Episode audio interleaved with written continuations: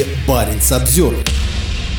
Может быть, он уже бы умер и погиб где-то за вас, но это было бы не так все мерзко обидно в душе, что произошло с ним. Пострадавших в Украине военных не лечат, гонят на фронт, а за отказ воевать устраивают им травлю. Военные врачи отказываются диагностировать у раненых в Украине солдат серьезные травмы, а командование требует, чтобы те продолжали службу, невзирая на плохое физическое состояние. Баренц Обзервер рассказывает истории двух бойцов из Мурманской области, которые сейчас находятся в госпиталях, пока их жены пытаются спасти своих мужей от войны и уголовного преследования.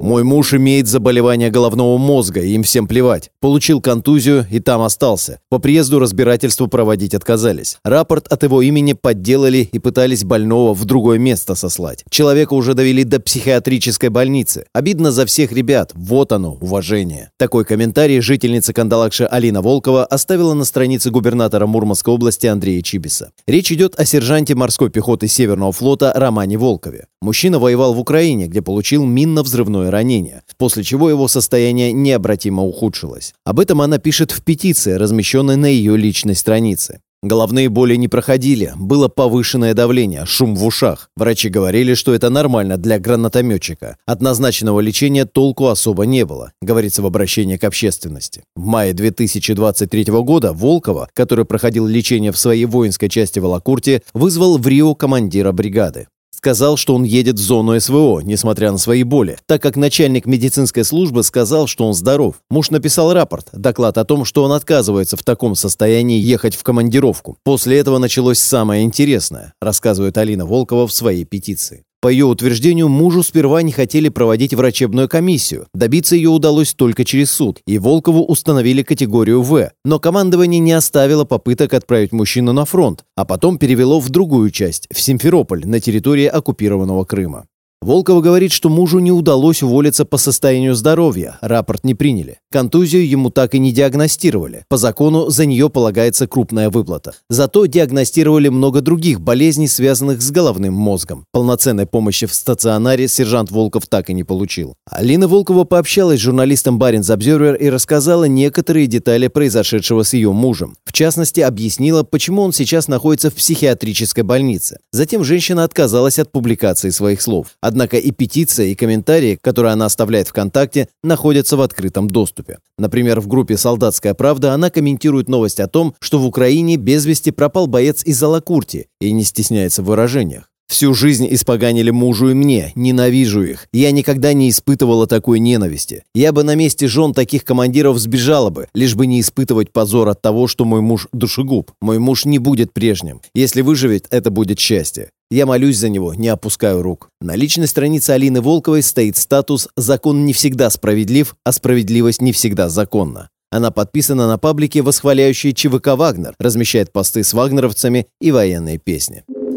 Почему какие-то чужие люди имеют право разрушать мою семью? Случай Романа Волкова не единственный. Сотрудники Комитета военных юристов из Волгограда утверждают, что у них на руках множество аналогичных жалоб от военнослужащих. Им не хотят ставить диагноз контузия, чтобы не платить положенные компенсации. Следовательно, и нужного лечения эти люди не получают. В перспективе их также могут отправить обратно на войну. Далеко не все пострадавшие готовы придавать свои истории огласке. На этом фоне резко выделяется Кристина Мезенцева из Заполярного в Мурманской области. Она также сейчас сражается за своего мужа, сержанта 61-й Киркинесской бригады морской пехоты Вадима Мезенцева, который получил ранение в Украине, а теперь находится в госпитале, пока его разыскивают сослуживцы. Мезенцева также опубликовала петицию, в которой рассказывает о мытарствах своего мужа. Он был ранен в Украине в начале июня прошлого года, попал под артиллерийский обстрел, потерял двух товарищей, а сам получил осколочные ранения головы, грудной клетки и правого плеча. Осколки, попавшие в тело солдата, удалять не стали, объяснив это тем, что операция слишком опасна. Острая реакция на стресс, шум в ушах, вторичные головные боли, постконтузионный синдром, хронический болевой синдром, депрессивное расстройство, заикание, плохой сон, раздражительность, повышенное артериальное давление. Так описывается состояние состояния Мезенцева в медицинских документах, имеются в распоряжении редакции. Также мужчина получил серьезную травму колена. У него был разорван мениск. В июне у бойца случился инсульт. Его пришлось госпитализировать на машине скорой помощи. Невзирая на все это, командование неоднократно пыталось отправить Мезенцева на войну. В ответах на жалобы, которые писал боец и его супруга, говорится, что найденные заболевания не препятствуют исполнению обязанностей военной службы. В воинской части над солдатом издевались, оскорбляли его, упрекали в трусости,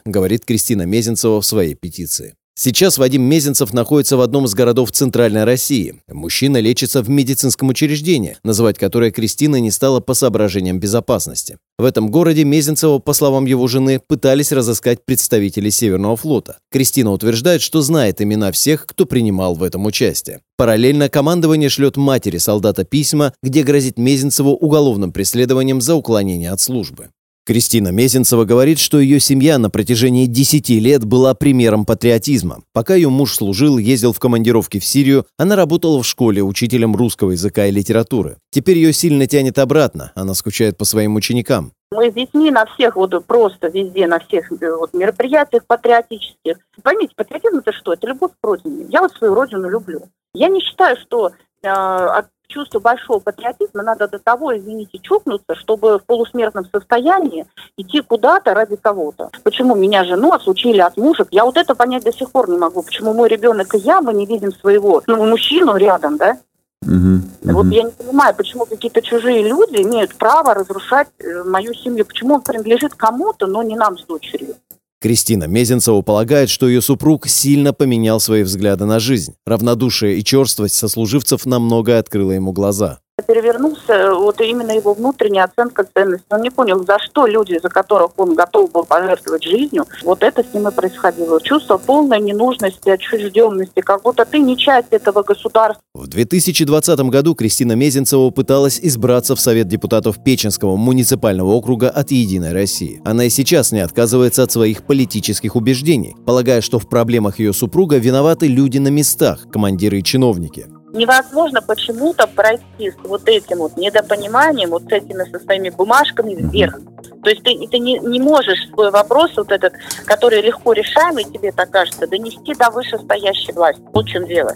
Вы поймите, что мы пытались обратиться, там наши чудесные, э, Андрей там Малахов, да, там есть mm-hmm. там передача хорошая, там показывают бойцов СВО, герои, молодцы, защитники. Чем мой муж хуже? Не берет эта передача. Передача «Человека закон», где помогает вот в таких юридических вопросах. Опять тоже, мы не занимаемся такими ситуациями. Понятное дело, мне, конечно, э, иногда и срывает, хочется и поругать кого-то. Угу. Понятно, что сверху, может быть, и разрешают. Я допускаю такое. Но я думаю, что там до конца все равно детали не знают. Все-таки страна у нас правовая, поэтому надо всем соблюдать права и законы. Кристина опасается преследования за дискредитацию армии, но с другой стороны считает, что никакого российского законодательства не нарушает. Здесь, еще раз говорю, проблема в конкретных поименных, пофамильных лицах. Вот этих вот лиц, их надо убирать. Да, я очень боюсь, я до сих пор боюсь. Я знаю, что будет.